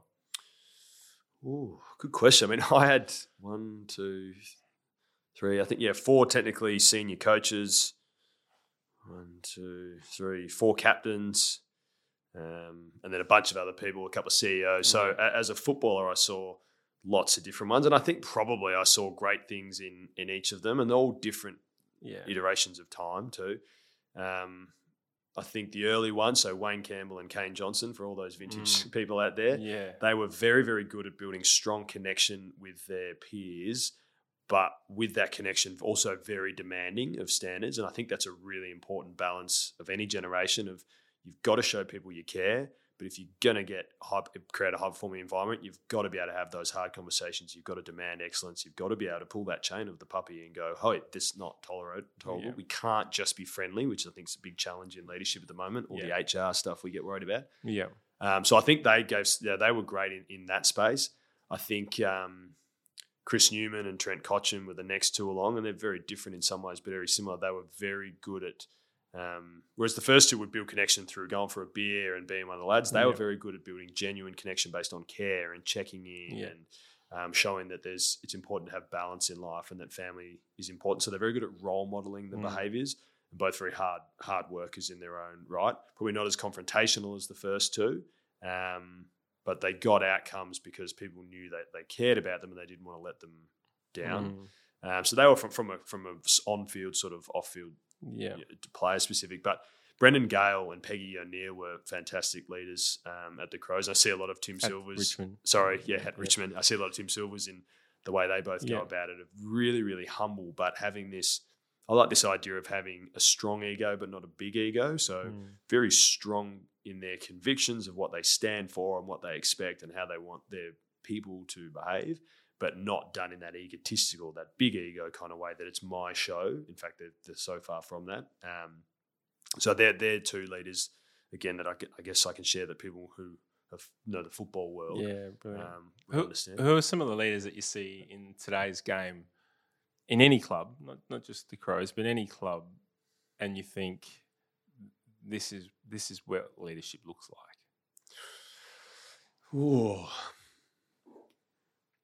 Might take me too long to reflect to nail on one, but my pinnacle of great leadership in the moment, I think, comes down to that balance again of what I just explained around those who can have build meaningful connection with the people, their followers, Mm. the people they lead, but also be firm with them. I just think that's the balance we need to get back Yeah. to. I, I sort of look at it as traditionally in all walks of life, we used to have, well, it's not just in all walks of life, sorry, but in, in business and sport, because sport is obvious, we have to perform, but in business, we get a bit lost around what our outcome is. But if I'm um, if I'm CEO of a Fortune 500 company, I have to deliver um, value for the shareholder. That's part of what I need to do, or I'm going to lose my job.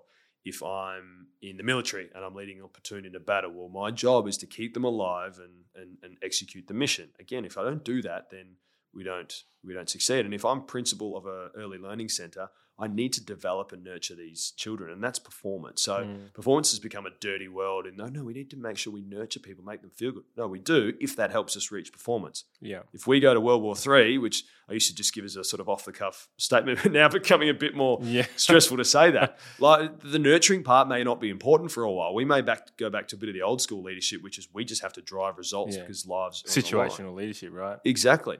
So traditionally, the situational leadership demanded, or the the, the lever we pulled to get the outcome of performance was fear. So Mm. if you don't do this, I'm going to dock your pay. I'm going to put you in the boxing ring as a footballer. I'm going to yell and scream at you. We now realize that that doesn't work. Like people don't respond to that. They know they can go and get other jobs. They know they can leave relationships. They know they just don't have to tolerate anymore. They can Mm. go to HR and say, "This guy's a bully. I want him gone." We still need the performance outcome though. So where I'm seeing what great leaders do, they've still got to pull a lever to get performance. You can't have people just come in there and have a great time and not work. But what how they do it now is through this lever of, of love and care. So if I build a strong relationship with you, like you and I have met a few times, but we don't have a strong relationship. If I didn't rock up today, I'd feel guilty because we've met before, but it's not going to be the end of me. If Yeah. we were great mates, or if we were brothers, or we had a really strong relationship, I'm never not going to rock up Mm. because I don't want to let you down. We it goes back to the hormone stuff, the oxytocin, the dopamine, the Yeah. serotonin that comes through our interactions and the, the environment we create. I, I want that. Like I don't want to feel anxious for letting you down. Mm. I don't want to have shame. The Brene Brown stuff. So yeah, we get the outcome, and you want me to come here and we want to have a great chat, but you don't do it by threatening me. Um, similarly, as a football coach, well, sometimes you've got to rant and rave, but genuinely, what I'm seeing now, the great leaders in sport, building that care, building that love, so people don't want to let them down, whether Mm. that be a captain or a coach, and then that becomes so much more sustainable. Like that's kind of inspiration versus the fear lever is more motivation. You'll Mm. get something for a while, but eventually people become dead to the ranting and the raving Yeah. and the fear their body just goes, Wow, I'm tired of being stressed. I'm just going to block you out. Versus on the other side, you can never get enough of the love and the connection and the, absolutely. the belonging. I love it. Um, Pixar and Disney got that right in the in the movie Monsters Inc. I watch a lot of kids' movies, right? I remember But- we chatted this uh, last time. I yeah, think I need to go back and watch that. Yeah, but Monsters Inc. We, you, yeah, we did talk about this last time. You I said I should go I, I wonder whether it was on a podcast or not. But yeah, we we um so Monsters Inc. It's like when you. Uh, the, the movie starts off with you know in, in the monster world they've got these doors which open to these kids closets right and and and they they the way they generate energy for the monster community or the monster city is through the screams of the child. So it's like scare 'em. and then they got this thing that captures the scream, and they get energy from that. and it was it was worked out that um, later, and the whole movie goes through, but it's worked out that actually there's so much more power in making the child laugh on the other side, right? And you talk about love, and and uh, for me, it's just a really good analogy for life. That is that movie is that yeah, you you only go so far with a fearful scream, but you can get a lot further with you know a joyful laugh, and and um, it's definitely something that I've really sort of put on as a hat and that's kind of the hat that I try to wear as a leader. Whether I whether I get it right all the time. I mean, Paula's sitting there now; she's smiling and probably nodding her head, but uh, no, uh, shaking her head, I should say. But um, yeah, I think that I think you're right. And look, it's definitely a shift if you're looking at from sport and AFL. Back in the day, the beer drinking. Uh, you know, you'll be right. Get up, don't miss a game. You know, and but it's similar for the corporate world mm. where you know if you're sick, you know, just get up and go to work anyway. Whereas now you can start seeing, no, actually, if you're sick, we got to we got to work on this. And especially mm-hmm. mental health is something that's picking up a lot more. Are you okay? Like these sort of days are coming out. What what is your thought process on where this is going for? Let's talk sport, and then we can kind of connect it back into the corporate world. But how much more vulnerable can you get? Like, and and is that something that you you guys are working on? Is there is there a fine line? Is there this Goldilocks zone that it's going to stay? Yeah, I think I wouldn't say vulnerability is a fad, but vulnerability is sexy because we hear these stories about oh, well, this group they really they they were vulnerable, they opened up, and it just it was so amazing to see the emotion in the room, and they all banded together and they went and performed. Like, yeah, there's truth in those stories. I've I've seen and witnessed them and been a part of them, but it's not I don't think it's the sole thing. What really the what where I think it's going for sport and not any tribe, any group that comes together. I think it comes back to this hormonal state. Um, I think I mentioned to you one of the books that I sort of recommend the most around the leadership culture space by Owen Eastwood called Belonging. And I remember if he writes about it in the book, but he explained it well in a podcast. we said before, it's so hard to quantify put your finger on what culture is and how it influences. Like a lot of people become a bit cynical and they go, yeah, but honestly, it's just a nice to have, isn't it? It's mm. not that important. Mm.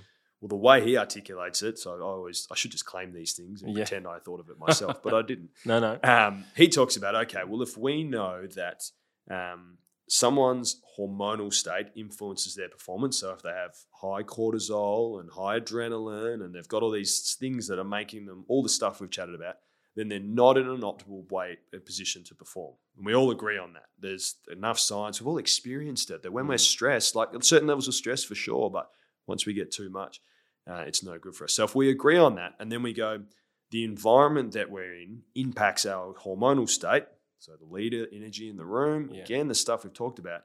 Now we have a direct correlation that the leader who creates their environment, or the organization creates an environment that either optimizes people's physiological state or it doesn't, it makes it worse. And then those people become, they end up the the victim or the beneficiary of that environment. Yeah. The output you get will be dependent on that. So mm. the culture performance um, relationship is very very linked. We just don't have strong data on it yet because mm. we don't we can't do the blood prick like we can with.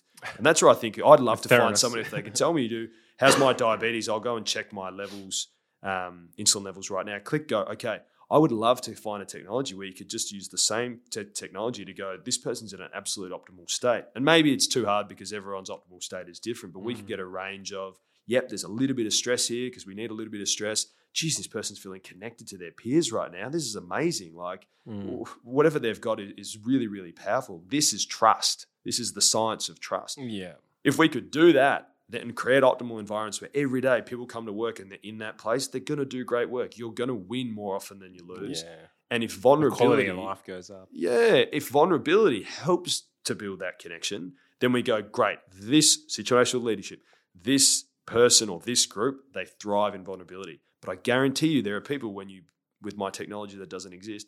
When you click their well, finger, Elon Musk is creating something like that. There you, well, he's putting the chip in your brain. Yeah, I'll come back to that yeah. later on. Um, you go vulnerability causes them huge stress. Some people don't want to share. So if you come in there, if I come in there as a consultant and go, guys, I have the pinnacle of building connection, vulnerability. Some people will go, Oh, I love talking about myself and being vulnerable. Others will go, This could go either way, and maybe it works for them. And there'll be other people who just physiologically just clam up and go, "This is my greatest fear." Yeah. It's not fair to those people to No. make them be vulnerable, and you're not going to get the outcome you want. So that's when it comes to vulnerability. I think it plays a part in the right environments. Where is the future of it going? I think it's us. I ideally don't want to have to put a chip in my brain, but you might get the same outcome. I'm happy to do blood measurements, but Yeah. I think we're saying the same thing. Yeah, I think just being able to, I mean, you, it's when you can when you can track it, you can measure it, and you can improve on it, right? And Mm. and where um, human beings are suckers for patterns, we like to see patterns, and we want to. We want data. Yeah, we want. We believe that data is the story, and that's Yeah. the thing people. Well, I mean, that's why confused with. when you look up in the night sky and apparently people see pictures up there. I don't see anything, but but you're a. Um, that's the human being looking for a pattern. That's what we're trying to do. We've always been that way. and that's why we take data now being physical you know that's it's the new Mm. it's the new commodity but data will tell you any story you want it to tell i remember when i started Yeah. the masters and i don't have a great science background so i battled through they gave the example of I can't even, it's not called provability but anyway that once upon a time they believed that all swans were white Mm. and that was fact it's fact because we know that all swans were how do we know because we've never seen a black swan and then, and this is probably not a true story, I'll put May on it. They come to Australia and they see these black swans with red bills and they go, wow, okay, all swans are white or black. And so the data at the time tells the story, which becomes the truth. Yeah. And someone else had who may have come in earlier and said, I'm pretty sure there are other coloured swans. No, you are wrong. so you've got to be really careful just because they someone coined a phrase about it, the black swan event. it's like, Yeah, yeah, I'm this is a very common telling- event. Then is it? telling the story poorly. But in essence, that's what we can do with any data. Yeah, we go, right. oh, we've we've got this. These are numbers. This is hard science. Well, yeah, but you're construing it to tell the story that suits the narrative that right now might be real. I, I, I look at medicine and I go, I bet in 500 years' time, hopefully less than that, they'll go like we do with we talk about 500 years ago using leeches to bloodlet. You'll go. We used to douse people with radiation to deal with cancer. That Yeah. is inhumane. They Yeah. look, oh, they're bald and they're sick, and some people died. Like, why would they have done that? Yeah, but right now we go, well, that's what medical science tells Put us. That's- chemicals through their body. Yeah. That's right. Yeah, look, and, and the data and that's I mean, look, we can get into the AI world, but we've had um, we've had a gentleman on the show, uh, Dr. Terry Sweeney, who uh, is the CEO of a digital uh, research center, it's a, the Digital Health Research Center, and he in that conversation he was talking about we've got that much data that we can use now, but it comes down to privacy Mm. privacy issues. He's like, right now, if someone, let's say a 40 year old, 40 to 50 year old male, uh, Anglo Saxon male, got prostate cancer in in this situ in this environment and all the other these are all the this is his blood type this is this this this the other.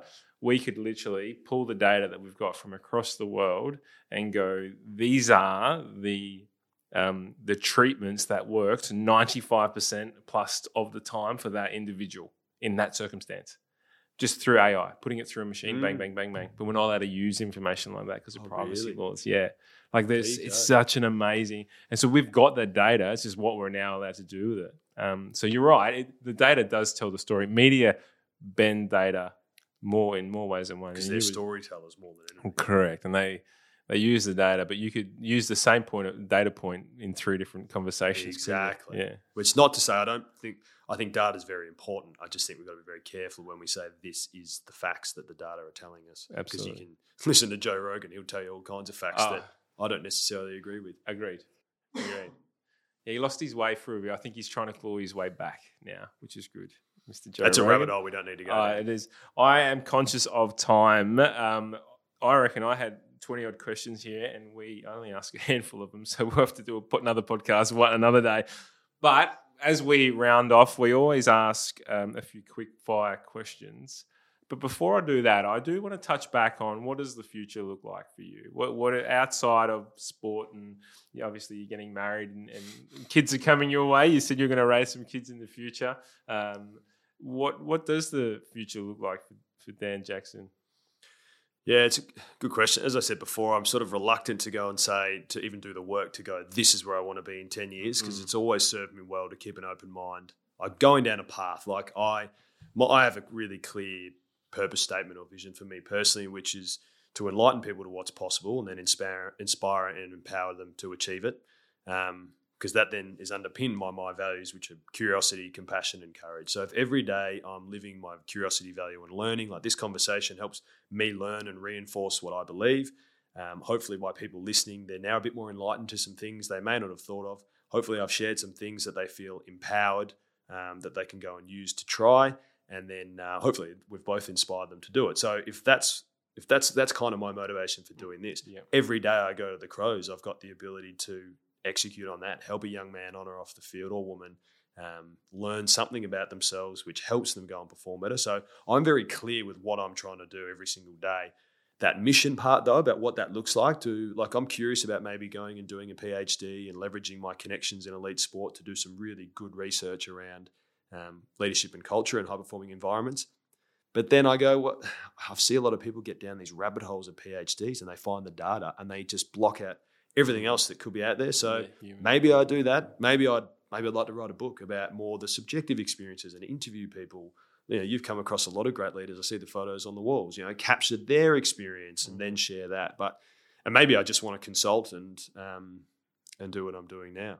I've going to be married to a, dermatologist. If she wants to work a lot, maybe I'll just be a great dad and, and walk the dog and, and go running and do triathlons. I, I don't really know, but I think as long as I'm, I, I genuinely believe, as long as I'm consistent with that personal purpose and, and living those values, wherever, whatever I end up when I'm 45 in 10 years' time, um, will be a place I'm content with. Mm. Um, I might be wrong. People might go, no, you've got to have a clearer goal, but I'm sort of tossing that around at the moment. I don't think so.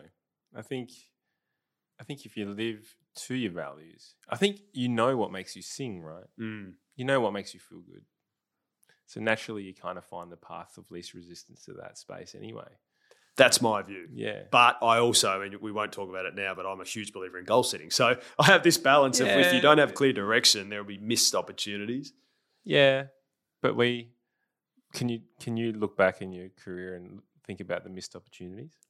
For sure. Like this is, you know, the, people ask the question, are there any regrets? Is there anything you would change? Like there are so many things I could have done better as a footballer. Like I'd 100% if I had myself now as a 17 year old when I got drafted, instead of retiring and having played 156 okay games and a few seasons that sort of stood out and a lot of rubbish ones, I reckon I could have played 250 games and had a lot of success on and off the field.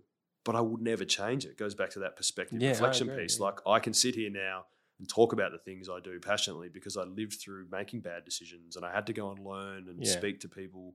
Um, I think So- hindsight's a wonderful thing, though, right? And, and if you you think about going back and yeah, I could have played 250 games, you may not have learned what you know now, absolutely. and you may not be changing people's lives. You might have been a washed up footballer that just, do you know what I mean? Like it could have. I was going to say way. like commentating and doing Yeah. better writing something, but I would do not want to get myself in trouble. no, no, no, no. We won't go down that. Uh, but you could have grown a beard like Bucks. No, I, I, but I think that's the the thing is you you don't know. You, you don't actually know, and then you say I could have changed all this, I could have changed all that, but it might have actually sent you down a path that you might not have wanted gone down. Less You- fulfilling. Yeah, you you play a hundred, you play an extra hundred games, and you win a few extra um, um, best and fairests and and throw in a premiership there. You might get introduced to someone who's on the wrong side of the fence. All of a sudden, you're um, snorting a few extra co- lines of coke, and don't, you know what I mean? Like you, you just don't. We just don't know. Yeah, this is- exactly. And I think that's the if you're.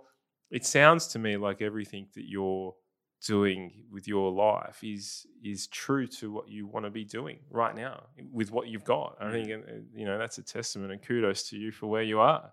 Uh, Well, I'd- say it's a testament to the, the people along the journey that have sort of invested in me. I mean, my willingness to want to be invested in, that's probably the, um, the my advice for young people is always just be curious. And Mm. you know, Ted Lasso, be curious. Oh, Not judgmental. Yeah. Um, yeah, that's probably something that I learned early that has served me well because I've met people who've been willing to help and offer advice, and I've had the humility, and open mind, curiosity to to listen. Um, but I've had some amazing people that have helped course correct along the way, and I think I've just been the beneficiary of that. Um, and that's why I hope sometimes I Yeah. can do that for others. Absolutely. Surrounding yourself with great people. uh, The key is- to success. is a hundred percent. Mm. There's no other way.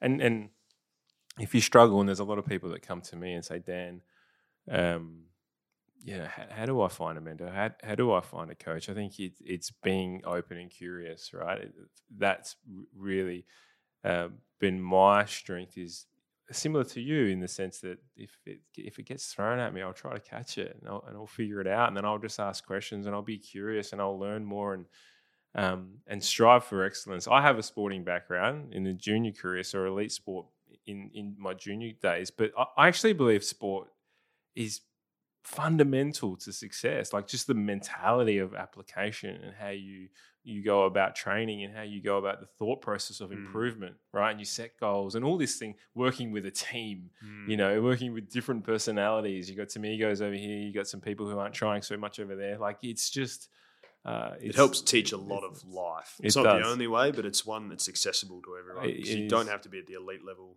to learn a lot of those things. I don't think. agreed 100% right quick fire questions what are you reading right now Oh, actually, I started a book club with some of the boys when I first started because when I Really? played, no one talked about what they read. So I'm kind of it was actually my turn this time, and given what's happening in the world, we're reading Prisoners of Geography um, because it has a lot. There's a whole chapter on Russia and why they would never let. This is from a few years ago. Let the Ukraine join NATO or whatnot. So the context around why the world is as it is, um, socially, politically, economically, a lot. It ties into how he's he's an expert in geography, how geography influences those those things. yeah wow Um, so that's, that's, interesting yeah, very relevant it, exactly. It's a Yeah. it's it's was it called prisoners of Prisoners of Geography by Okay. Timothy. I forget his last name. We'll Um, but I it. we'll put it in the show notes. yeah, and then the other one uh, I've just finished, which was more of my own choice. Know, I did choose the other one for the book club. Was um, I think it's Seven Facts About the Brain by Okay. Margaret. Uh, anyway, that was that was pretty. It was just one of these books that helps make neuroscience accessible, so you don't Mm. have to know the science background to actually enjoy it and take a lot from it. Yeah, nice. Yeah, I don't actually. I'll, I'll have a read of that one. I think Seven Um, small facts about the brain, something like that. Yeah, excellent. What's one book like you, you talked about belonging before as being one book that you've recommended? Yeah. Can you provide another book that you've recommended more so than others? And that's from a point of view of of the self development, like from a point of view of becoming, um, improving our own behavior. Yeah, I think one of the early books I read that helped really set me up because it's one of the um, pinnacles of high performance was The Power of Habit by Charles Duhigg. Mm-hmm. Now, a lot of people go to James Clear's Atomic Habits, but he Mhm. basically just rewrote the book He a modern thing. And I, I, I like both, but I'm a loyalist to Charles Duhigg, Yeah. The Power of Habit. So for something that's explicitly that you can go in there and realize that like success is just built on doing the little things right every single day. I thought that was a really good book, but I don't know. It's less of a self help book, but Viktor Frankl's Man's Search for Oh, it's Meaning. my favorite book of all time. Exactly. And when you're struggling, go back and read that book Yeah. and put life into perspective. I Yeah. think that's probably the book that I would have Well, given. there's your more- stimulus response right there. Exactly. That's one of my favorite books of all time. Powerful. Yeah. Um, I'm. If you would ask me that question, what are you reading right now? Um, I'm reading Charles Duhigg's Smarter, Better, Faster. Also an elite a- book too. Absolutely amazing. Yeah. Hasn't dated at all. Even No. with all the new science It's stuff, brilliant. the principles are great. Hundred percent. Uh, do you listen to any other podcasts other than this one? Of course. There- Uh, yeah, I mean, I could throw out, you know, Brene Brown and all Yeah. that, but one I, I like to recommend because I know the guy, um, oh, what's it called? His name is Cody Royle, and his podcast is called, I think it's Where Others Won't. He's now released a couple of books, but he speaks to a lot of coaches and athletes and looks at how we can th- shift our thinking around coaching or high performance and looks at it, well what can let's not get stuck in the lane of what's always been done so yeah Cody Royle's where others won't um so coaches is in sport coaches, Sport coaches, not, yeah. not life coaches, like all the above. Or well he talks uh, to business people as well yeah. but he's got a, a thing in sport but he, he's like you and i has a passion for sport and experience in sport Yeah. but likes to tie and do cross learning across Yeah, all industries okay. so not just for sports people I'm going to check that out. That'd be good. yeah good one Um, what's one lesson that's taken you the longest to learn? That is a Brene question. I've stolen that from her podcast, actually. That's a good question. There's probably lots of them. Um, I'd say, I mean, one of the things I mentioned earlier that I learned early days was about being interested, not interesting. Like, if you're talking, if you're the person talking the most in the room, you're not learning as much as you could. Mm. Um, and I have lived that, that curiosity. I love it. But I catch myself now realizing, and I'm trying to develop this as a skill. I have a, a photo, or not a photo, an image of Socrates uh, that sort of across from my desk on the wall to remind me to lead, use Socratic method of questioning. So I have a point that I want to make because I know I'm generally older and I've got some life experience. So I go, I could share this wisdom. And now I've realized the power in helping someone else get to that piece of wisdom through their own experience and narrative. So the ability to ask questions, be um, interested, not interesting. It's mm. very easy for me to go and tell stories because I like to story tell and I've had a lot of life experience. But be interested in someone else and then allow them to guide their own way. And at the right time, share an anecdote or share mm. some research. So it's something that I've really lived on, being interested and interesting. But I think I've constantly trying to come back to it and go to the next level of what that looks like. Oh, I love it. That's one of the things. I actually, um, I actually apply that method in in the sense that I remember was it how to win friends and influence people. Do you remember that book? And it was I think there was a piece in there which says if you let you could go to an event and let and speak to someone the whole night and say te- say a maximum of ten words, and that person will who is just talking about themselves the whole time will walk away thinking it was the best conversation that they've ever had. Right. Yep. So you're, you're be interested. It, it, it, does it has a really positive effect on people. Powerful. It is. Um, have, are you into Stoicism by any yeah. chance? Yeah. yeah. So have you met, read Meditations by Marcus Meditations? The one, the piece that I probably take the most from, or the book, was um, Letters from a Stoic. Oh, I was about Seneca. to say Seneca's Letters yeah, of a Stoic. that more than that's con- that's never leaves my bedside table. It's pick it up, read a chapter at night. Yeah, when, when, like just whenever I feel like I need to earth out, I pick up that book and just have a read. It's it, it is a tough read for for people, but um, you go it slowly, reread. Yeah, there are modern act- takes on it. Ryan Holiday now has taken a lot of it and made it really he accessible. Has, He's yeah. popularized it, but yeah, brilliant. Oh, we could go talk about this. uh, what's some of the best advice that you've ever received? Hmm. I guess without going back to be interested, not interesting. I've always loved, and I don't think I received it, but um, Laird Hamilton, one of the pioneers in big wave surfing, must have watched it in a doco, or this is pre-podcast days he had this saying that I um, really resonated with, which was I'd rather live a life of oh wells than a life of what ifs. Mm. I think so many people um, they live in this space of they don't take risks for fear of what could happen. Yeah. Whereas his attitude was, I think the question was probably like, "Aren't you worried about dying?" He's like, "Well, I'd rather be oh well than what if what mm. I could have been," and I've loved that. Like, I think it's underpinned a lot of my decision making in life. Like retiring at 28 with a year on the contract, having won the best and fairest the year before that's a lot to walk away from. But if I didn't, I would have had all these what ifs around. But what if I'd gone overseas? And what if I'd mm. gone and mm. done other things? Like you said, I could have played another 100 games. Well, I, I said that.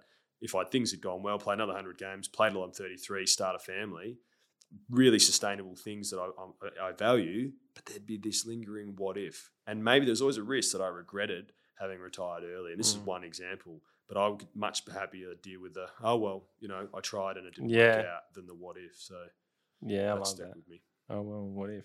If you could invite three people to dinner, who would they be? Oh wow, that's a tough one. Actually, one of the guys yesterday, I ran a session and asked a few of the younger boys about sharing a leader you admire and why. And this guy, he's not actually so young. He's in our leadership group now. He was a part of the session. I'll share him because he's a genius. Riley O'Brien. He said yeah. Genghis Khan. I said why? And he he's, he just reads things and remembers them all and then articulates stuff amazingly. And he explained, you know, he went through, and I've read a bit around Genghis Khan, but a ruthless dictator in some ways, but this ability to unite many different literal tribes, communities to come under his empire and his open mindedness to get people to change his mind on what innovation looks like. And he wouldn't necessarily subjugate to the degree and, and, go in there and slaughter. He would go, right, if you want to come on board, you're on board. And I want to adopt some of your practices because I like them. And I love that balance of, of hard leadership with open mind. I don't mm. think we need as much of the hard anymore, the raping and pillaging. Yeah. Um, but I think he'd be a I'd be curious to pick his brain on.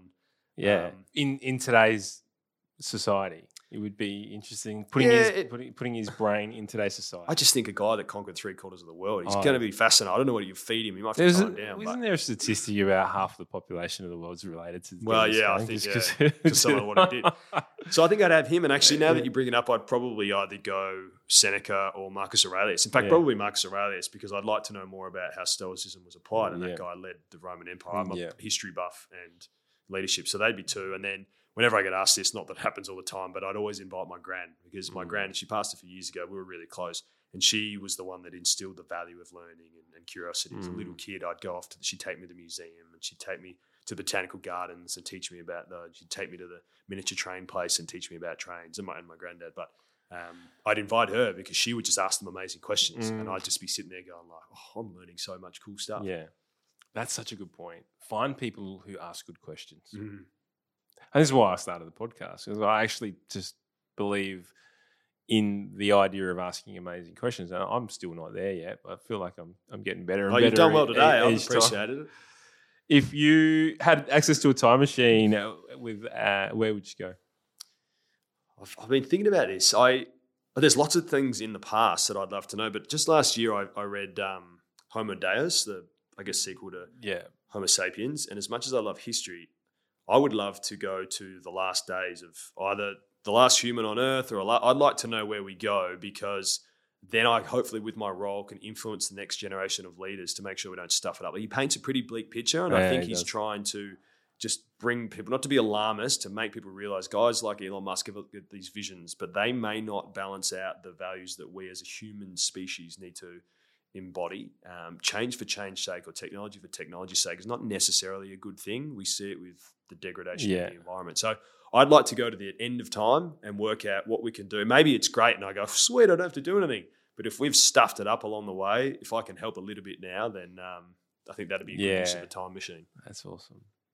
Sapiens and Homo Deus are two of the greatest books. Like as a sequel, uh, Noah Harari or Yuval Noah Harari is just nailed it. Amazing how he makes so much complexity accessible. and It's he's not hard and he's put it down into 200 300 pages Mhm. that's what i don't get it's it's yeah uh, if you had one superhero if you could choose one superhero power what would you choose I used to say, I used to say, just don't get tired because I, when I get tired, bad things happen. I get cranky and I get hungry and I'm short with people. So it's a lame superpower though. So I think it maybe ties into sort of the being able to go to the future and realize that we need to fix some stuff. If I could influence people, like at the moment, I like to influence people, but it could take a lot of work. yeah And all superpowers can be manipulated negatively. But if Yeah. I could say to someone, if I could touch them on the shoulder and go, humility, yeah I've influenced them, they become humble. yeah Well, then I know I could help people like self control yeah that would be a great superpower to then help leaders be the people they need to be to take us where we need to go. Mm. Obviously, I could be like generous, give Yeah. me money. But that's Yeah, like, that's you it. know, if you go to visibility, you can do good things and bad Yeah, things. So I don't think it's an evil. There's always a way.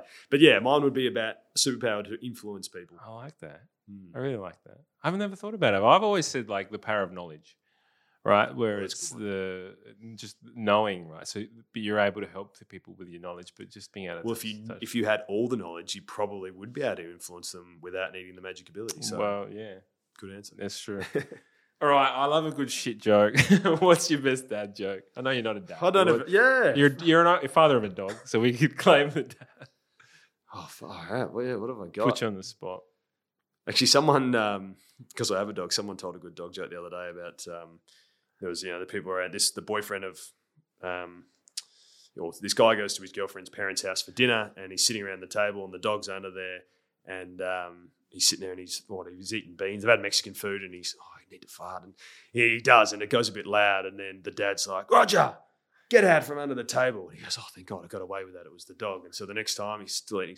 Oh, he just does it again. Roger, I told you, get out from under the table. And he's like, oh, bad luck, dog. and the third time he does it again really loudly. And then the, the dad says, uh, Roger, get out from under the table before he shits on you. I don't know if you need to beep that out, but um, that No, resonated with me as a dog owner. Um, oh, I love it. I don't know if it's a dad joke either. No, but it's, it's, a, it's a good. You're supposed to tell a shit joke. That's a good joke. No, I well done. Look, thank you so much for your uh, for your time today. It's been an absolute pleasure. I think we've gone for two hours. We've almost gone, almost hit the two hour mark. So it's been a, a marathon chat, but I think we've covered off, and we did end up going down those rabbit holes like we knew we would. Apologies, everyone. Uh, no, it's it's been amazing. Look, thank you for everything that you've uh, you're doing in the world. You know, um, you, I think what you're doing, especially in the sporting arena, is is really taking well taking the sporting environment into the next level where you know vulnerability, leadership